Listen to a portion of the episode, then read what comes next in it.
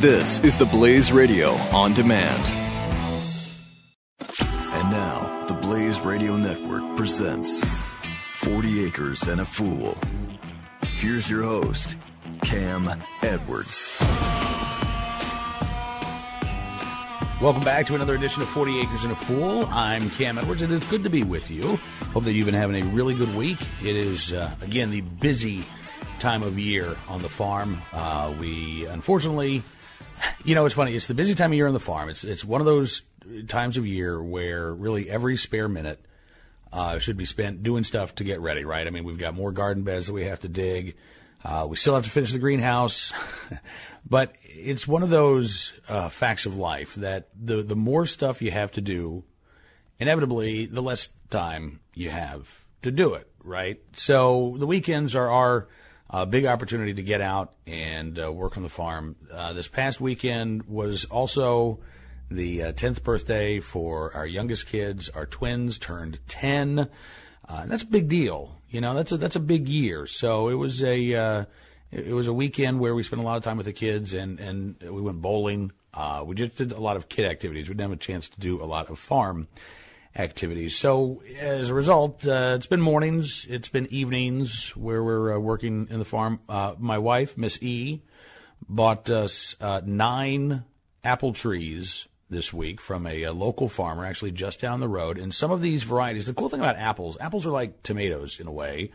Uh, there are hundreds of varieties of heirloom tomatoes. So if you're interested in history and you want to eat your history, it's a really cool way to sort of explore, uh, you know, various regions of the country, uh, various time periods in history. Apples are the same way. I had no idea that there were so many. I mean, I knew that there were, you know, Gala and Golden Delicious and Fuji. I mean, I knew that there were varieties. I didn't realize how diverse the uh, selection of apples really truly are. So we have a, uh, a couple of trees, I, I guess, that are local varieties uh, uh, that uh, we're growing. Uh, nine in all. Wish us luck. We have not had a great deal of luck in actually transplanting uh, trees or bushes on the farm. Last year, we decided we were going to, when we moved to the farm, actually, we we moved in the in the fall. We where we found the place, we found our our, our house in the fall.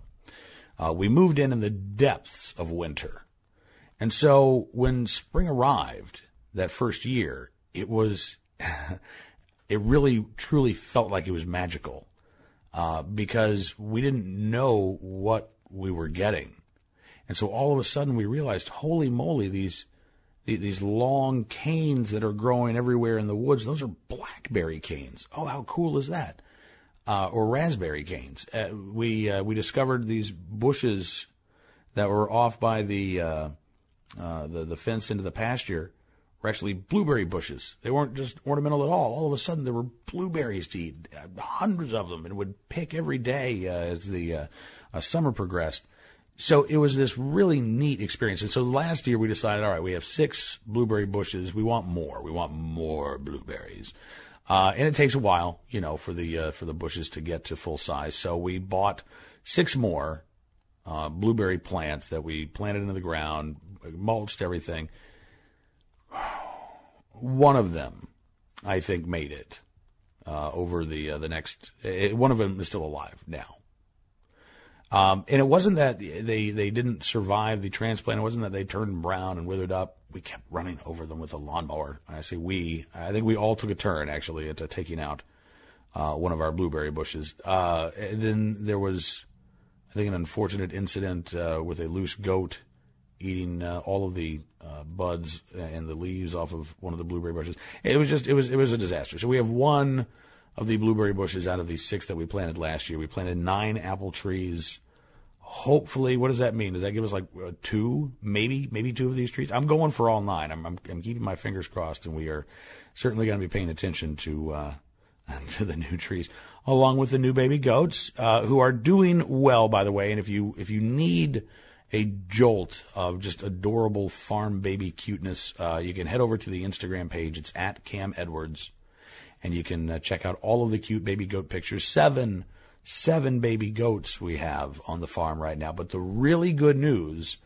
is that I think we have found new homes uh, for five of the seven, and we're keeping the other two. We had already decided we were going to keep uh, a couple of the uh, the kids. So we're keeping a, a buckling and we're keeping a doeling, and then I think we are actually selling as dairy goats uh, and as uh, bucks uh, the other five kids. So we have to wait until they're weaned. So it's going to be a few weeks. We uh, we were going to bottle feed the the kids um, because it really we we've got to get uh, our our adult moms, uh, Franny and Fiona, back to milking, uh, and and relatively soon. But bottle feeding seven baby goats, even if you bring all of the kids outside and, and they help you, the children, I should say, uh, and they help you with this, this is still a, a time consuming process, uh, multiple times a day. Thankfully, we don't have to uh, reinvent the wheel or, or uh, the lamb bar, as it's called, because there actually is a, a device that uh, you can use. Uh, you put the milk in. There are all of there, there, there are multiple nipples there at the bottom and the uh, baby goats can all get fed all at once without having to bottle feed all seven. So that's what we're planning on doing. Right now, they're still with their moms, but uh, over the next couple of days, we'll be uh, moving them to their own place where they can frolic and hop and bounce around. I, I had no idea baby goats don't really walk as much as they do, just bounce like tigers. It's uh, I, I'm trying to get some some good video that I'll post on the Instagram feed as well because it is it's even more adorable. But the goats are well. The chickens are well. The pigs are well. The bacon seeds are doing great, actually. We moved them to fresh pasture uh, over the weekend. That was one of the projects that we were able to get done. So they have all kinds of fresh grass to uh, to enjoy now, and they've got uh, some some big cypress trees in with them, and lots of room to run around. We we use 400 feet of hog fence electric fence, and it's portable electric fence uh, for the six hogs that we have.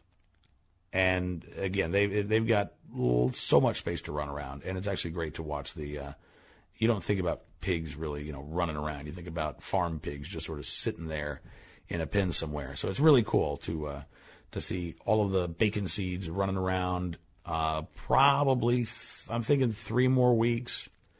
It would be nice if we could have uh, butchered uh, the first hog to go back in the winter before it got warmer, but that didn't happen. So I'm thinking another three weeks or so for our first uh, bacon seed to be sent off to freezer camp. Those are the those are the euphemisms that we use. I have to uh, thank our friend Valerie for introducing those terms.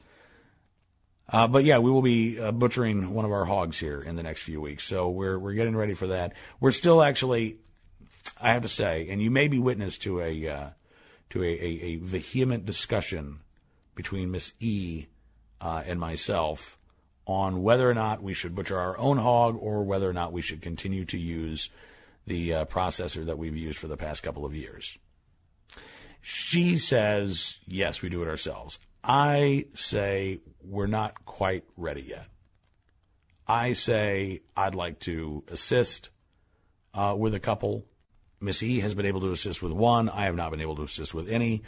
And look, I'm a big believer in taking good care of your animals. And, and one of the things that has always guided me since I've uh, moved from the suburbs to the farm is – you know, I'm I'm I'm curious, and I know that I have a steep learning curve, and I want to learn a lot, but I also don't want to bite off more than I can chew, because then you're not able to take good care of the animals.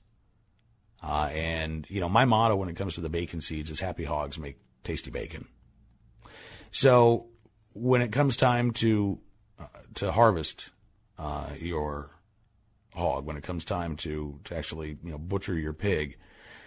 Yeah, I I, I don't want to take the lead honestly uh, without having done this before. We don't have the block and tackle. Uh, we don't necessarily at the moment have the cooling storage space. Uh, once again, the hog gets butchered. It's, it's one thing to do that when it's 20 degrees outside. It's another thing when it's 75.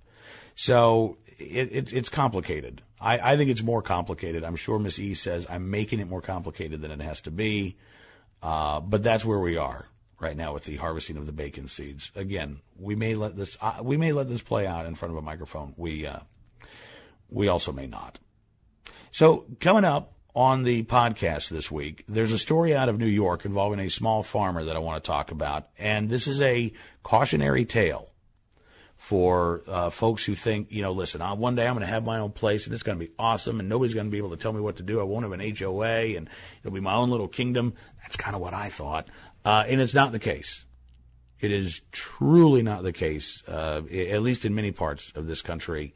Uh, owning a small farm comes with its own hazards, its own uh, uh, dangers, not just difficulties. You know, on NRA News Cam and Company, we talk about how one of the goals of the anti-gun uh, movement is to make it difficult and dangerous not to be an illegal gun owner because it's already illegal, but to make it difficult and dangerous to be a legal gun owner because they don't like gun owners. They don't want gun owners.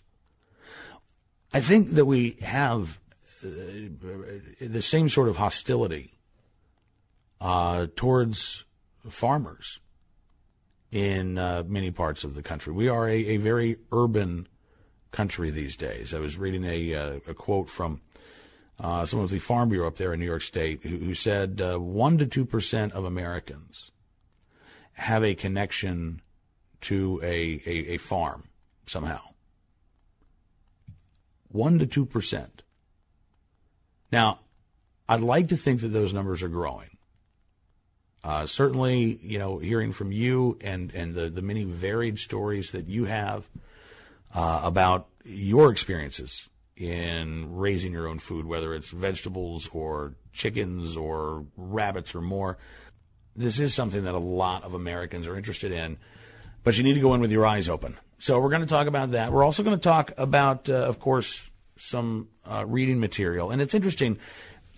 We're getting to the 150th anniversary of the surrender at Appomattox, which uh, is not far from the Farmville studios of, of, of NRA News Cam and Company. And in fact, in Farmville itself, uh, over the uh, past weekend and the, uh, the, the Easter weekend, there's going to be reenactors. There's going to be all kinds of, uh, uh, I don't want to say festivities, but um, uh, different ceremonies and, and different activities taking place to commemorate the Battle of High Bridge, which happened just outside of Farmville. Farmville itself about 150 years ago as Robert E. Lee was uh, fleeing from Petersburg, Virginia, uh, west into the uh, mountains. The goal was to get to uh, the the, the uh, Danville Railroad and then go down to North Carolina and hook up with the uh, Confederate Army that was still in the field there.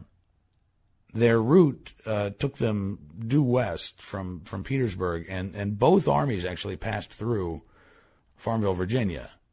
Lee's army first, and then about a day behind, uh, Ulysses S. Grant's army uh, came marching through Farmville as well, and and again the uh, uh the two armies met and uh, caught up to each other at Appomattox Courthouse, where uh, Lee tried to make one final breakthrough, couldn't do it. His army was starving literally starving. Uh, in in one case, three hundred thousand rations were uh, sent to the Amelia courthouse. Um, never made it.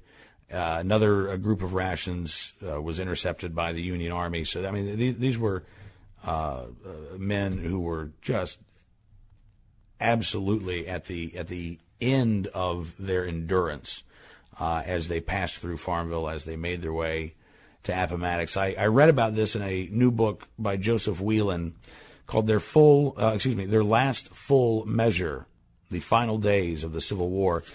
It, it it's basically uh, a the story of the Civil War from January of 1865 up through uh, May of 1865. So we'll talk a little bit about it because I, I, I was I was struck by towards the end of the book. I was obviously interested, of course, in what um, was written about uh, around Farmville and around Appomattox, and the places that I know. Uh, and it's really interesting to see that history, you know, sort of come to life in this book. But I was really interested in reading Abraham Lincoln's uh, words and thoughts on what to do after the war was over.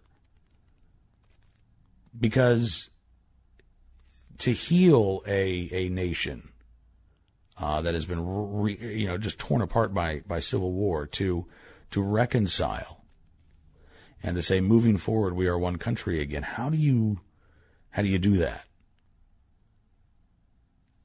and we live in a day and age now in which we are uh, at each other's throats, right? We, we live in a very punitive uh, political system. We're always looking for, for somebody to go after and, and take down. And that sense of retribution, that, that desire for retribution, uh, was certainly present in the North, and after the Civil War, it uh, certainly was present in the South as well. But but Lincoln had a, a, a very different mindset and a very different point of view, and it was interesting. The other book that I read this week that we'll talk about is a brand new book by Jon Ronson uh, called "So You've Been Publicly Shamed," and it, it, it struck me that you know, look, we are not engaged in anything close to what the Civil War was to this country. We are not literally at each other's throats politically. We have not seen a country uh, literally ripped apart uh, at its seams and sides chosen but most of us, I think, understand that what we see, this, this, this political reality that particularly plays out online, it is not healthy. It is not good for our republic. It is not particularly good for ourselves. Uh, and it is a, a, a, sea of people who are crying out for retribution and for punishment, which is what this public shaming uh, ultimately is all about.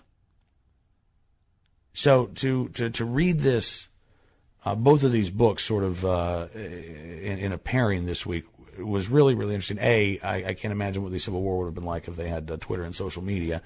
Uh, B, well, I tell you what, I'll leave B for when we actually talk about the books. We're also going to get to uh, some of your comments, your emails, and the email to do it if you would like to uh, talk about your farm, your garden, your experiences, anything that we talk about on the program. It is 40acrefool at gmail.com, 40acrefool at gmail.com. Stick around. When we come back, we're going to talk about this bizarre story out of New York State, and it's not just the uh, Empire State of Mind going on here. There are real risks to trying to uh, farm your own land. Stick around. We'll be right back with more 40 Acres and a Fool. This is 40 Acres and a Fool with Cam Edwards on the Blaze Radio Network.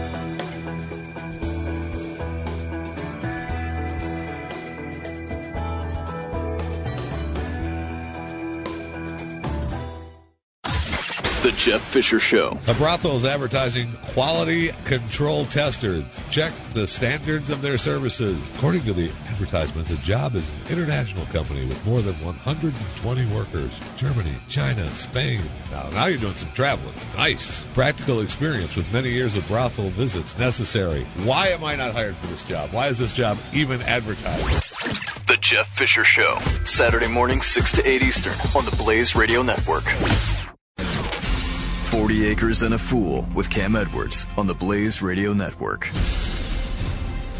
Thanks for streaming, downloading, however it is that you're uh, accessing 40 Acres and a Fool from the Blaze Radio Network. I'm Cam Edwards, and this story out of New York State involving a farmer named Joshua Rockwood. It is bananas. Uh, WAMC, Northeast Public Radio. I should probably talk about the uh, story in a voice like this if I'm citing WAMC. They say a Schenectady County farmer has raised more than $50,000 to assist with legal costs as he faces multiple charges of animal endangerment. I, am sorry, I can't read it like that. Joshua Rockwood.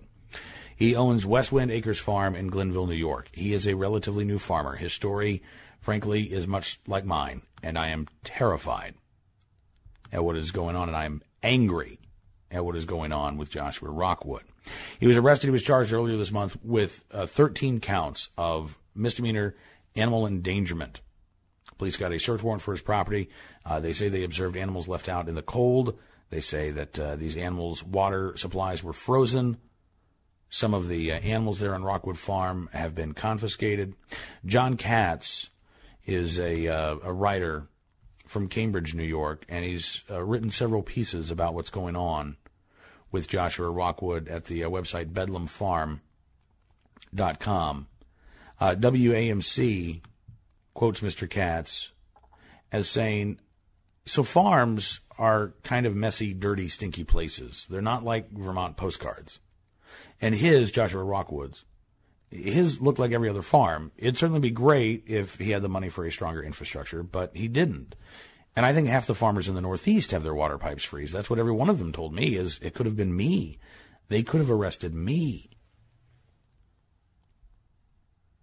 At Jon Katz's website, bedlamfarm.com, uh, he provides a, a little more background about Joshua Rockwood.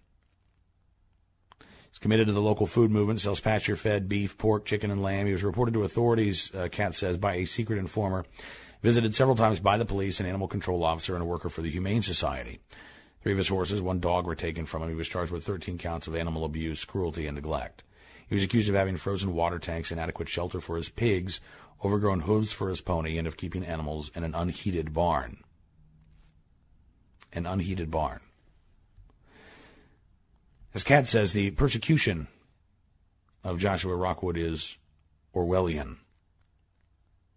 He says, in our culture, people accused of animal abuse are shunned and disgraced. They're removed from the community of moral people. They are denied the right to acquire and own animals. They are listed on registries posted in public. Police invade their homes. They seize their property. They are denounced publicly before trial or hearing. They become a non-person.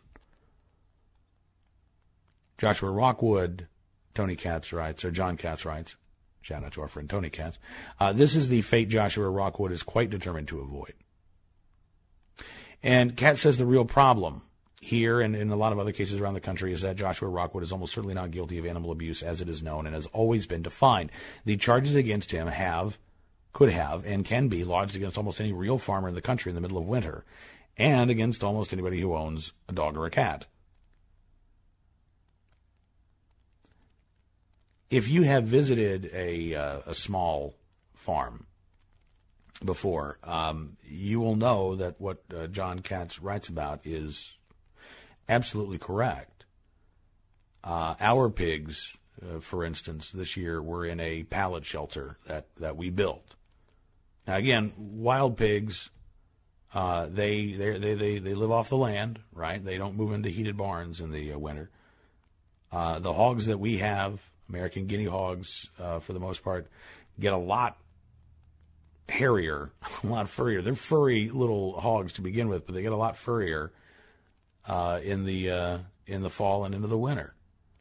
Uh, same with same with our goats. Uh, Lola the lamb, of course, she's you know a, a Katahdin sheep. She's she's fluffy and puffy all the time. Uh, now it's true we worry about our, our chickens, for instance, uh, in the winter, especially frostbite on on combs. You can find the advice of smearing Vaseline on the combs of your roosters in particular because they have a bigger comb, and that Vaseline will, will protect their comb from frostbite. But it means you have to catch your rooster and uh, uh, uh, make him acquiesce to having his head smeared with Vaseline. I've not been able to actually achieve that, so uh, good luck to you if, if, if you can do that. Winter is a challenge for farmers. It's a challenge for farmers because we don't want to treat our animals cruelly. And by the way, I, I hate saying our because I don't consider myself to be a, a, farmer. I'm a guy who's trying to raise animals and a, a big garden. But but this could be me. Uh, it could be you. It could be any other small farmer out there. Jon Katz notes that the day these uh, authorities came out to Joshua Rockwood's farm, uh, February 27th, one of the same days he was raided by the police and charged with having frozen water tanks. These sewer pipes in the Glenville Municipal Building froze, and the toilets backed up and were unusable. But nobody was arrested. Our water pipe froze.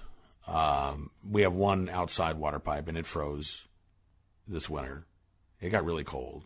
Uh, not as cold as it did in New York, but it got pretty cold for Central Virginia what we would do multiple times a day uh, in order to make sure that our animals had water, we would fill up 40 gallon bear, uh, uh, 40 gallon uh, pails, basically, two of them at a time, and we would walk the water uh, over to the animals. And you do this uh, at least once for the pigs. Um, uh, you may have to make another trip. You may have to uh, do do a third uh, forty gallon bucket. Uh, you walk the at least two buckets over to the goats. Usually that was four. And we have a cart that we would you know put the the the buckets in if we had to walk down to the goats because that's a little bit farther than than where our pigs are.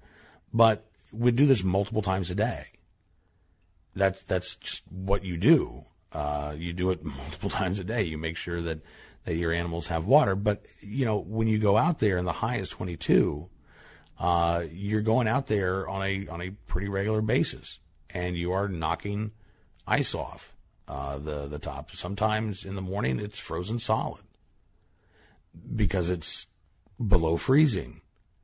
And and that is a farm fact of life. It, it's not animal cruelty it's Mother Nature. Again, these are challenges for farmers, uh, particularly in the winter. There are, you know, there are challenges uh, every time of year, but but but these are some of the challenges of farmers in the winter. It, it doesn't mean that they are uh, neglecting their animals. It doesn't mean that they are uh, cruel to their animals.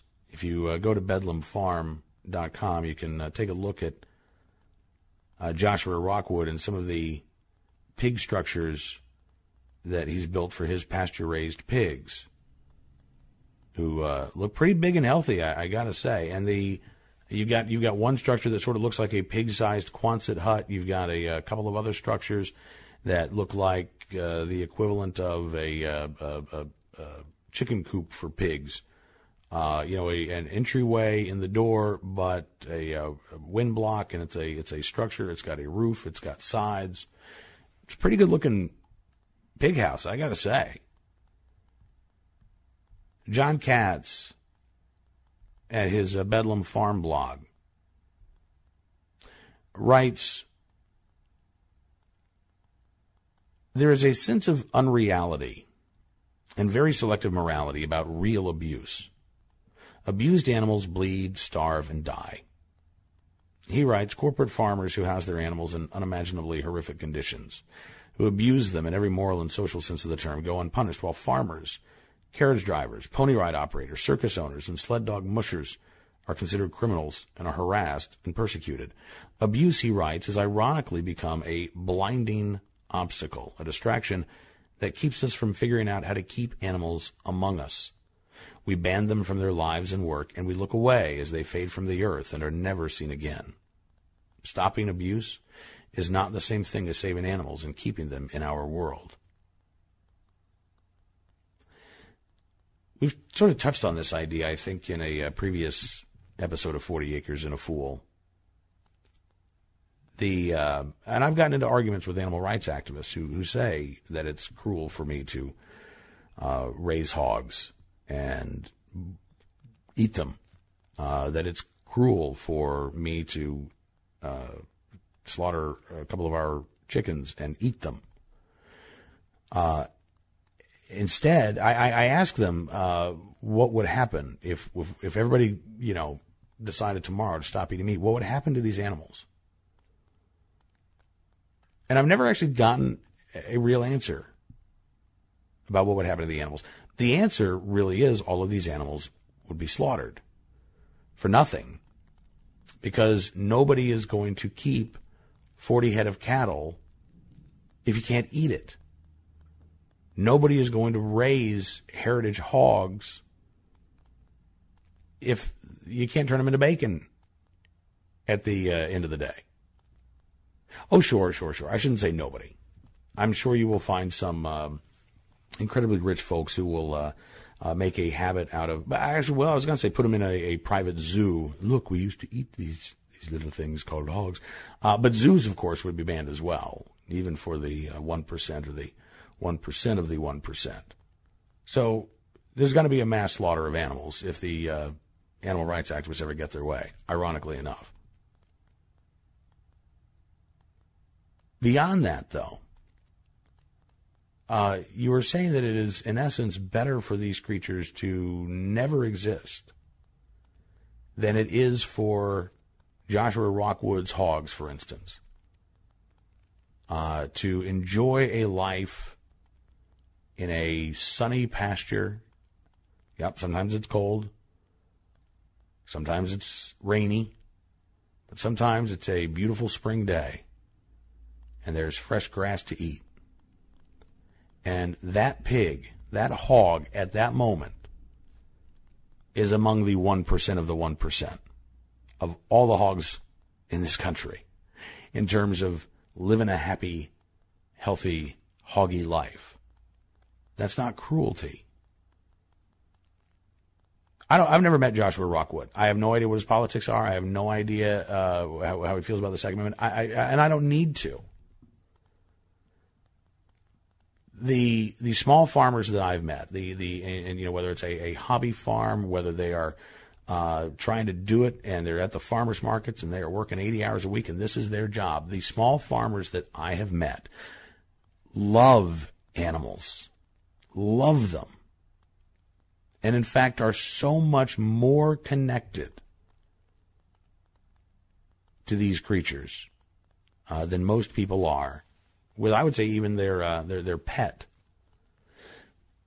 It it strikes me as just absurd uh, to say that uh, uh, raising animals on a small farm, which is in essence what this charge is, uh, raising animals on a small family farm where not every chore is going to be uh, able to be done right away. The argument seems to be that that itself is animal cruelty. Jon Katz at uh, Bedlam Farm and again, I'd encourage you to read his writings on this case.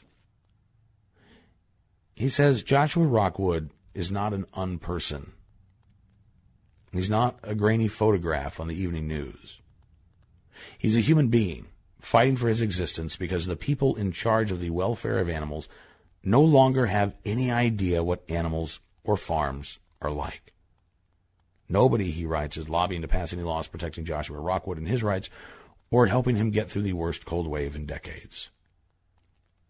The one thing I would disagree with, uh, just uh, with with, uh, Jon Katz about is that there are people who are working to pass laws protecting Joshua Rockwood and his rights. Uh, in fact, in Virginia, we've had the Boneta Bill, named after Martha Boneta, which is uh, in essence freedom to farm legislation, and we've had two versions of this uh, passed in the last two years in the state of Virginia. I will acknowledge with Jon Katz there there, there is no NRA uh, for the small family farmer. There's no National Rifle Association. Uh, many of them are NRA members, but but there there is there's the Farm to Consumer Legal Defense Fund or Farm and Consumer Legal Defense Fund. Uh, there are a couple of smaller groups that are are doing good work with what they have, but it is actually, I, I think, uh, an issue that a lot of these small farmers, and I think it's part. I think part of the problem is that when you are a small farmer, when you are a Joshua Rockwood, you don't have time for activism. You don't have time for uh, uh, raising money for legal defense funds. You don't have time uh, to do a lot of networking with your other uh, small independent farmers to to to try to you know establish the NRA of the small family farm. You don't have time for it until all of a sudden the knock comes to your door and your animals are taken away. I don't know that, um, again, there's an easy way to change that. But the good news in this story, uh, and there is good news in this story about Joshua Rockwood, is that a lot of folks in his community, a lot of folks in the uh, uh, farming communities, uh, have have taken interest in Joshua's case. There's a uh, GoFundMe page, uh, the West Wind Acres Legal Defense Fund. In the past two weeks, uh, Joshua Rockwood has been able to raise over fifty-three thousand dollars for his legal defense fund. He says, "I realize the." Reports have been vague about what happened in court yesterday. This was uh, uh, uh, back in the uh, end of March. He said, so let me help clear that up. The short answer is all the charges still stand. There are some amendments to correct various parts, but that's all that happened. The next court date is coming up this month in April. He says the uh, truth is there's not been an opportunity for discovery, and until that happens, it will not be clear why all this happened in the first place. As we get closer to the next hearing, a friend of Westwind Acres is planning a rally dinner. He says, I know words cannot describe my deepest thanks for the incredible outpouring of love and help during these last few weeks. It has renewed my already strong admiration of the human race. Hmm. How about that? After all that Joshua Rockwood is going through, uh, he too is recognizing, you know what, we, we're always going to have jerks in the world. We're always going to be uh, dealing with people who want to take our freedom and our liberty away. But those those friends that we have, those allies that we have, we are not alone uh, in these fights. And Joshua Rockwood has learned that lesson on uh, his small farm over the past month. When we come back here on 40 Acres and a Fool, we're going to spend a little bit of time talking about shame. We'll uh, discuss Jon Ronson's new book, So You've Been Publicly Shamed. We'll also talk about the uh, new history uh, book out, their last full measure, the final days of the Civil War, and the need for reconciliation after conflict. Stick around. There's more 40 Acres and a Fool coming up after this. This is 40 Acres and a Fool with Cam Edwards on the Blaze Radio Network.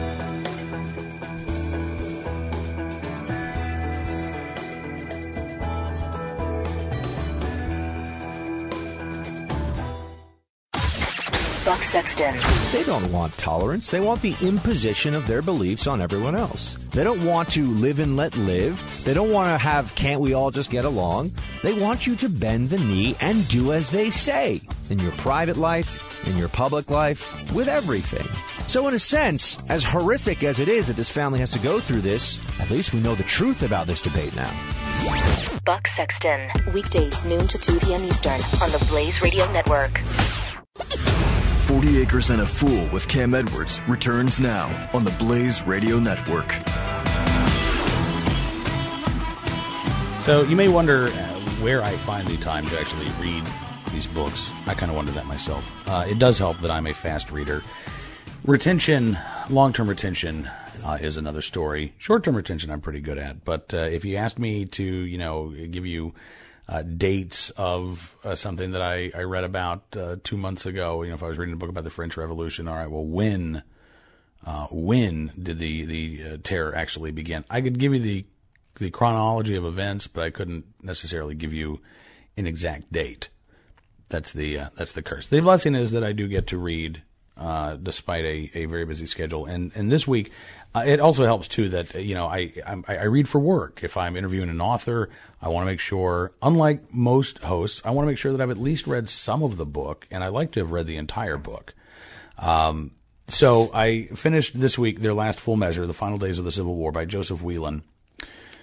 It is, uh, as I said, it's a book about the last five months or so of the Civil War, and it's it's interesting because you know most of our views of history are very very cursory. I don't think we do a very good job of teaching history in our schools because we we, we expect kids to memorize the dates and maybe even uh, too many names instead of telling the stories that draw uh, students in, uh, that, that draw people in, and and when you can tell the story, then people get interested in the characters, right? So so they want to know more about Ulysses S. Grant. They want to know more about Phil Sheridan. Uh, they want to know about Robert E. Lee. They want to know about uh, uh, P.T. Beauregard. They they want to know about these these uh, Lincoln and Davis uh, and and these these men uh, and a, a, lot of women, including the diarist Mary Chesnut, are are really brought to life in this book by Joseph Wheelan. There's this there's this aura of uh, despair on the side of the South and, and, and, and cautious jubilation uh, and a lot of anger and recriminations on the side of the North that is, is present throughout this entire book. And it was interesting because Lincoln was a, a very steadying force, or at least he, he wanted to be a steadying force when it came time uh, for the, uh, the end of hostilities. He gave a speech just a couple of days before he was assassinated. in which he talked about uh, plans to bring Louisiana back into the Union. They uh, uh, they had a new constitution that did not allow free blacks to vote, and there was uh, a great deal of opposition to Louisiana being able to enter the Union until their constitution had been changed to allow that. Their constitution empowered the legislature uh, to to change the voting laws to allow blacks to vote, but free blacks could not vote in Louisiana under the basis of this Constitution. Unlike the radical Republicans in Congress, uh, who said, hold out, don't let them join the Union, don't let any other state join the Union unless we know that things have changed, unless we know that this has uh, been a war in which all of these sacrifices have actually meant something. Leave them out. Lincoln said, let them in. He said, uh, quoting from their last full measure, 12,000 Louisiana voters, he said, had sworn allegiance to the Union. They had cast ballots in elections. They had organized a state government. They had adopted a constitution. They had opened public schools to both blacks and whites. And they had empowered their legislature to allow blacks to vote. He said the Louisiana legislature had ratified the U.S. constitutional amendment abolishing slavery. The president said his cabinet had welcomed Louisiana's plan to form a new government and to write a new constitution, and it had been met, or it had met no objections in Congress, quote, until the people of Louisiana had begun to move in accordance with it. Congress had then, Lincoln said, rejected the plan. Lincoln, in turn, had pocket vetoed Congress's alternative plan. Early in 1865, uh, author Joseph Wheelan writes, Congress had refused to seat Louisiana's congressional represent- representatives. Radical Republicans demanded that Louisiana blacks first be permitted to vote. Accept Louisiana's new state government, Lincoln exhorted. He said, quote, If we reject and spurn them, we do our utmost to disorganize and disperse them. We would, in effect, say to the white men, You are worthless, or worse, we will neither help you nor be helped by you. To the blacks, we say, This cup of liberty which these, your old masters, hold to your lips, we will dash from you.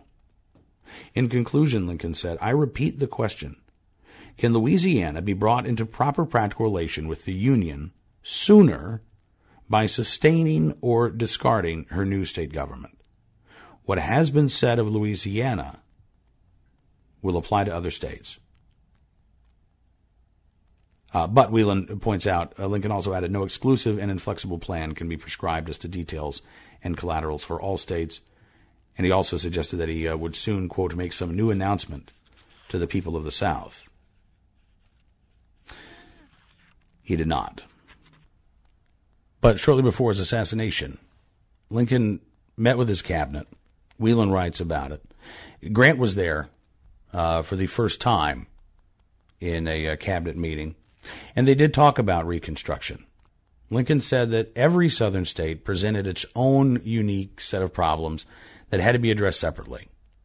He also, uh, again, reiterated his support for Louisiana's Constitution, although he said that he was disappointed that uh, black suffrage was not a part of the state constitution.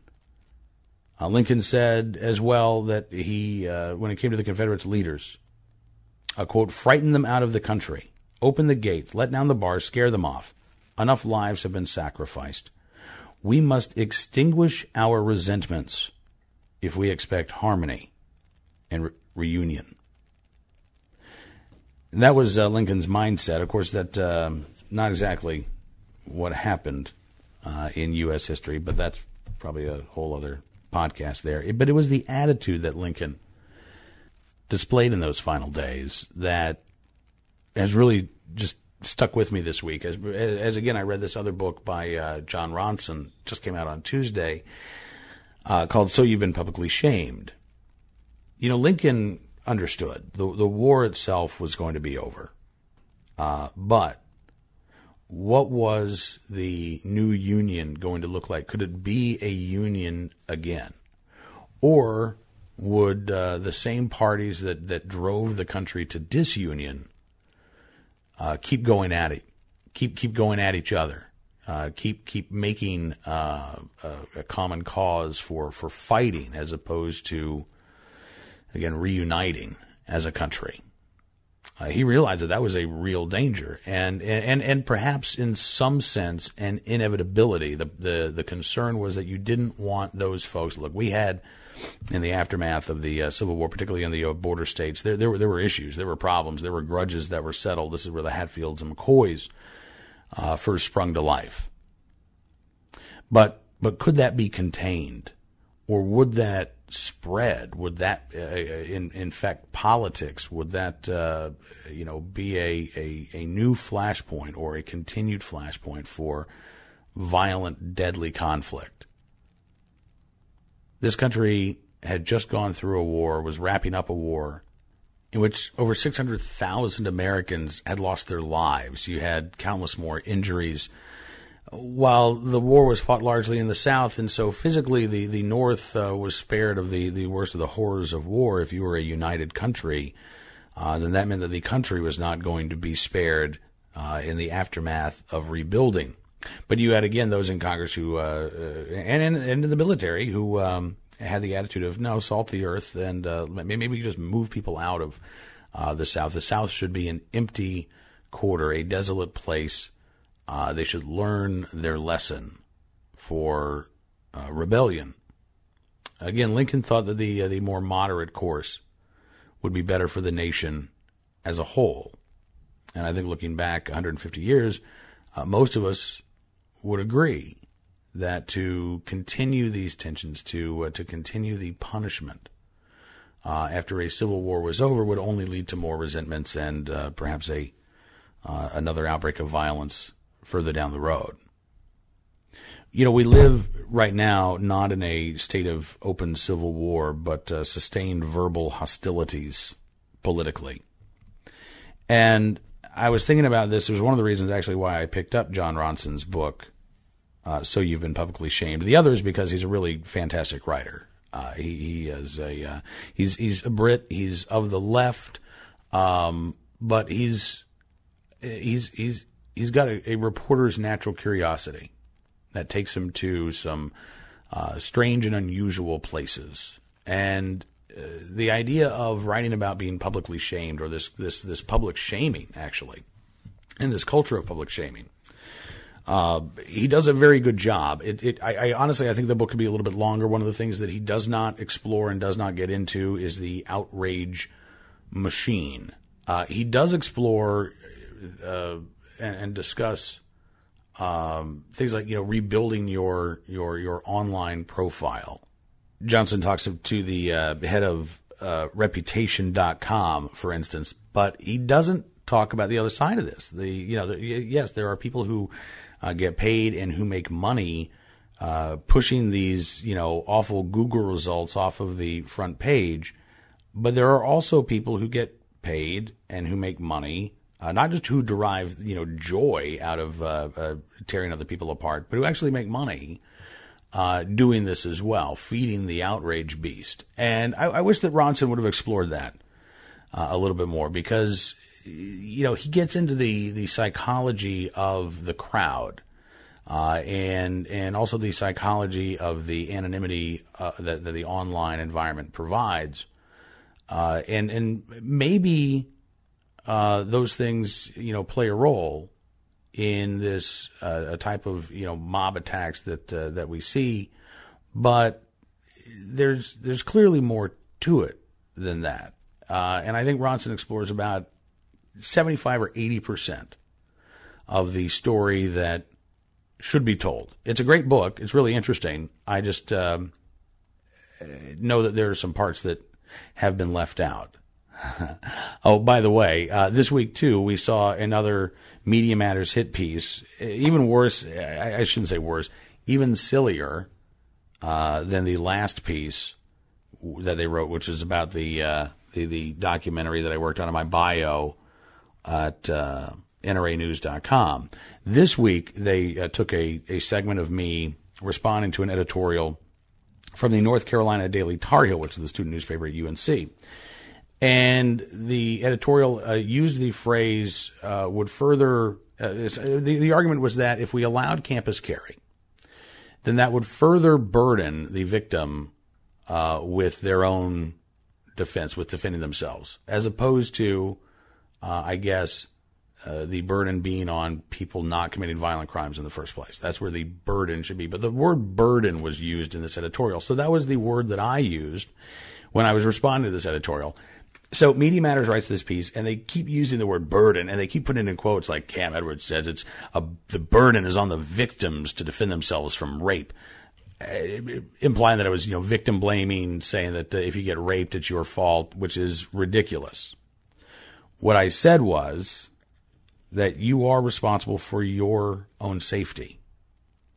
That the burden of protecting yourself is ultimately on you that if you are the victim of a violent crime, in that moment, there's no encounter group, there's no uh, freshman seminar, there's uh, nothing that can be done to teach the person who is assaulting you, who is carjacking you, uh, who is invading your home. There's nothing that can be done in that moment to teach that individual not to do what they're doing.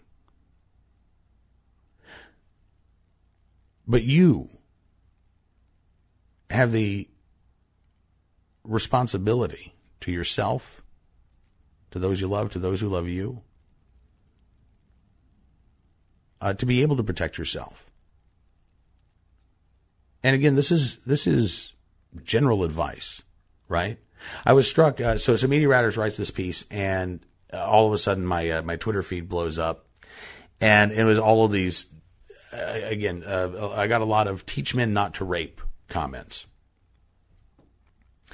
I, you know, look, I, I, I think that we do try as a society to teach people not to break the laws, not to hurt other people, to treat others with respect, do unto others right. I mean, I, I think that we still try to uh, to to preach the golden rule and to teach the golden rule. I say we. Uh, I'm sure there are some who would like to ban uh, any expression of the golden rule in our society. It's got to be, you know, patriarchal or something.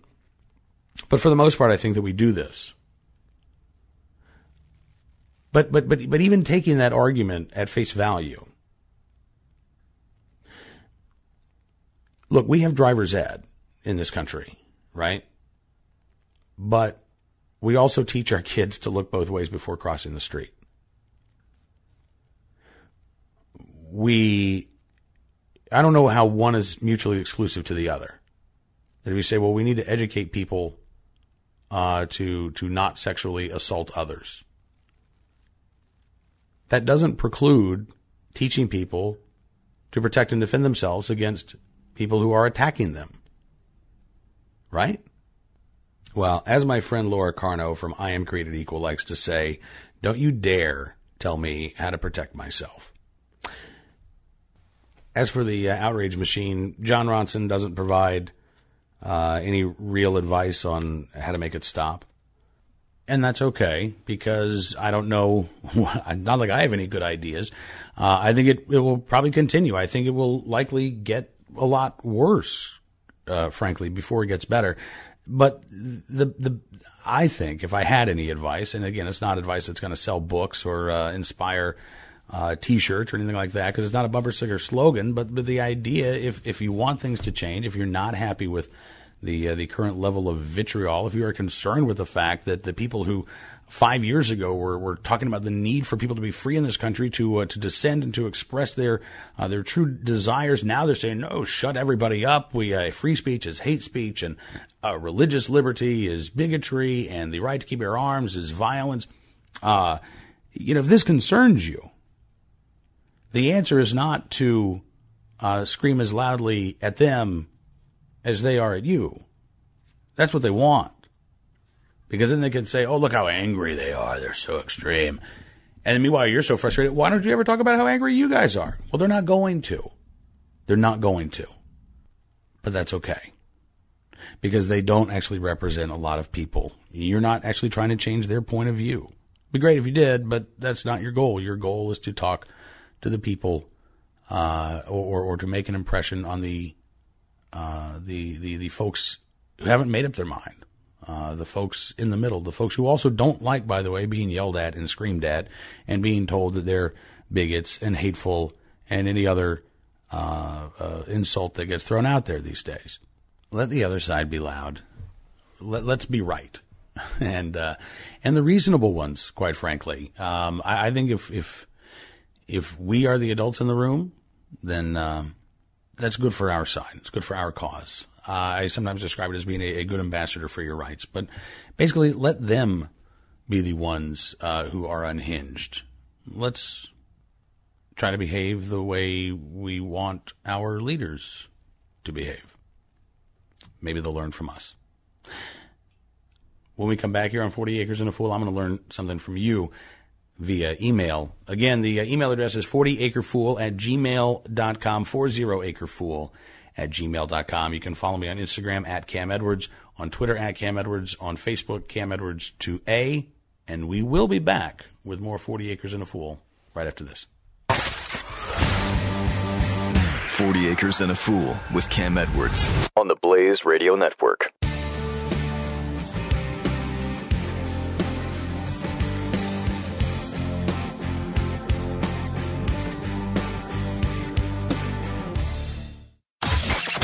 Mike Slater.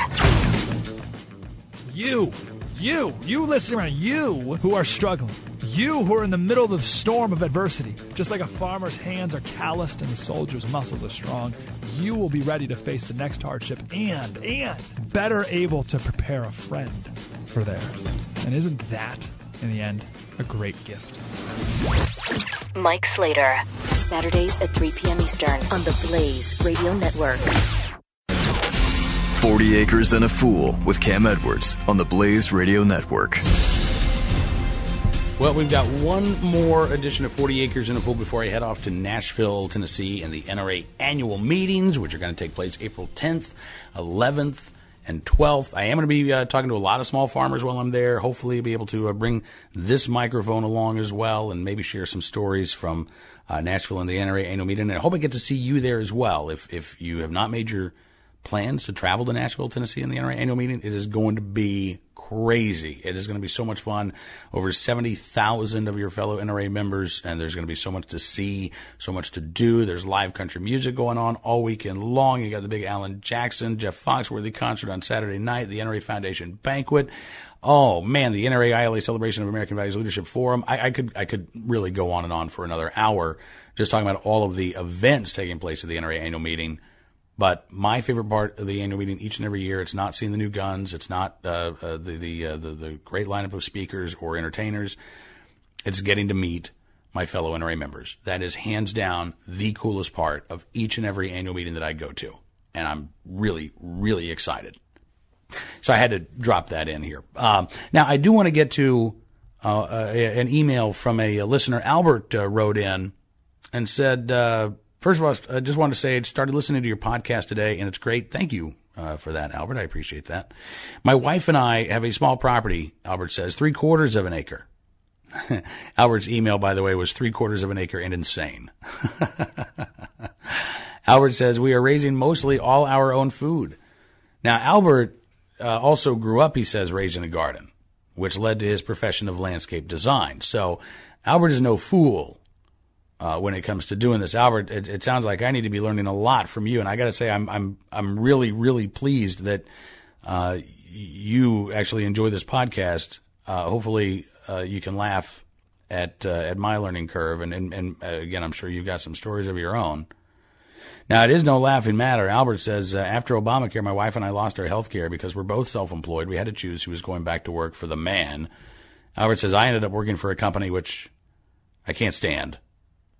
Albert says, Every day after work, I find my serenity gardening, raising chicken for both eggs and meat, raising fish, brewing beer and wine, just to name a few. Our goal is to become as self dependent as possible. Our two year plan to move to a larger property to take our small scale farming to a larger scale. And Albert says, I hope your podcast, 40 Acres and a Fool, is long and successful and look forward to upcoming programs. Albert, thank you so much for writing in. I got to say, dude, you are the man. You're not you're not working for the man. You are the man. You got three quarters of an acre. You're raising chickens. You're gardening. You're raising fish. You're raising fish, Albert. You're aqua farming on three quarters of an acre. That is awesome. Oh, and you're brewing beer and wine. I I, I just want to know when I get the invite to uh, come hang out on your three quarters of an acre. That is that is so cool, Albert. I got to say, I am really, really impressed. And again, it goes to show you that you really can do a lot uh, without a lot of land. You know, we have 40 acres. Uh, some of that is for hunting. I want a place where I can shoot uh, safely and, and responsibly. But, you know, there's a, a, we've got probably 10 acres or so that is just a, a big pasture. Uh, it's unfenced. It had just sort of gone to seed and we weren't using it. We were paying to have it bush hogged, uh, or brush hogged every, uh, twice every summer. But that was all that was being done with it. So I talked to our neighbor, uh, who had said that he had had trouble finding enough fodder for his cattle this last winter. And I said, look, we're not doing anything with this field. If, if you want to plant it, uh, so that you've got hay or oats for uh, your cattle this winter, go for it. We're not using it. And I'd rather it get used than just sit there uh, and go to waste. And so he he said, "Okay, thanks." Uh, and that's what we're doing with with the uh, the field this year. I'm really excited about it. Actually, uh, it's going to be great to look out on that field and and know that that it's actually being used for something uh, as opposed to just being part of the scenery. You know, I don't I don't want. Look, I I, I I'm really glad that I live in a place with pretty views and I've got a little stream and you know copses of woods and trees and rolling hills. Look, it's fantastic. I, I, I love that, but but I didn't I didn't move to a view. I moved to a farm, and I want it to be a productive farm. You know, again, we go back to uh, the case of Joshua Rockwood, where we began this podcast. And without having talked with Joshua, I don't know, but I'm guessing that, that, that Joshua didn't want to move to a view that Joshua wanted to work his land and to use his land and to, to, to push himself uh, to the best that he could. That he wanted to either maintain that connection with the land and a, a rural way of life, an agricultural way of life, or he wanted to establish that connection with himself. And in order to do that, Again, you don't need a lot of space, uh, but you do need the freedom to farm. So, Albert, whether it's on three quarters of an acre or 300 acres, I wish you, sir, the very, very best. I want to follow along with your progress, and I would love to hear more from uh, from, from you. I want to know about aqua farming. How intensive is this on three quarters of an acre? Do you have a natural pond, for instance, uh, or or do you have an artificial pond? What what what type of fish are you raising there? I, I like eating fish, see, so I'm I'm very curious about this. But we don't have uh, a pond on our property. We have a, a small creek on our property that uh, does contain a lot of bullfrogs and crawdads and some little minnows, but uh, but but it would not be suitable for aqua farming. So if you don't mind a follow up email, Albert, I want to know more about what you're doing because I'm really impressed by it. And I'd love to hear from you as well. Again, I, I do love hearing your stories. Uh, whether this is, you know, you, have got your garden in the backyard, whether you've got a uh, 10,000 acre horse ranch, there are so many Americans across this country who are, again, finding that connection. And it's a, it's a connection with our past it's a connection to something I think fundamental within uh, our, our, human nature. Uh, to want to be able to provide for ourselves. And going to the grocery store doesn't really cut it uh, for a lot of people. I mean, it's convenient. Yeah, it's great, but it's also somewhat mindless. There are, again, so many Americans who want to live a mindful life which, by the way, is sort of the opposite of the, the scolding lifestyle, right? Uh, where, where people with beams in their eyes uh, talk about the, the motes in yours, right?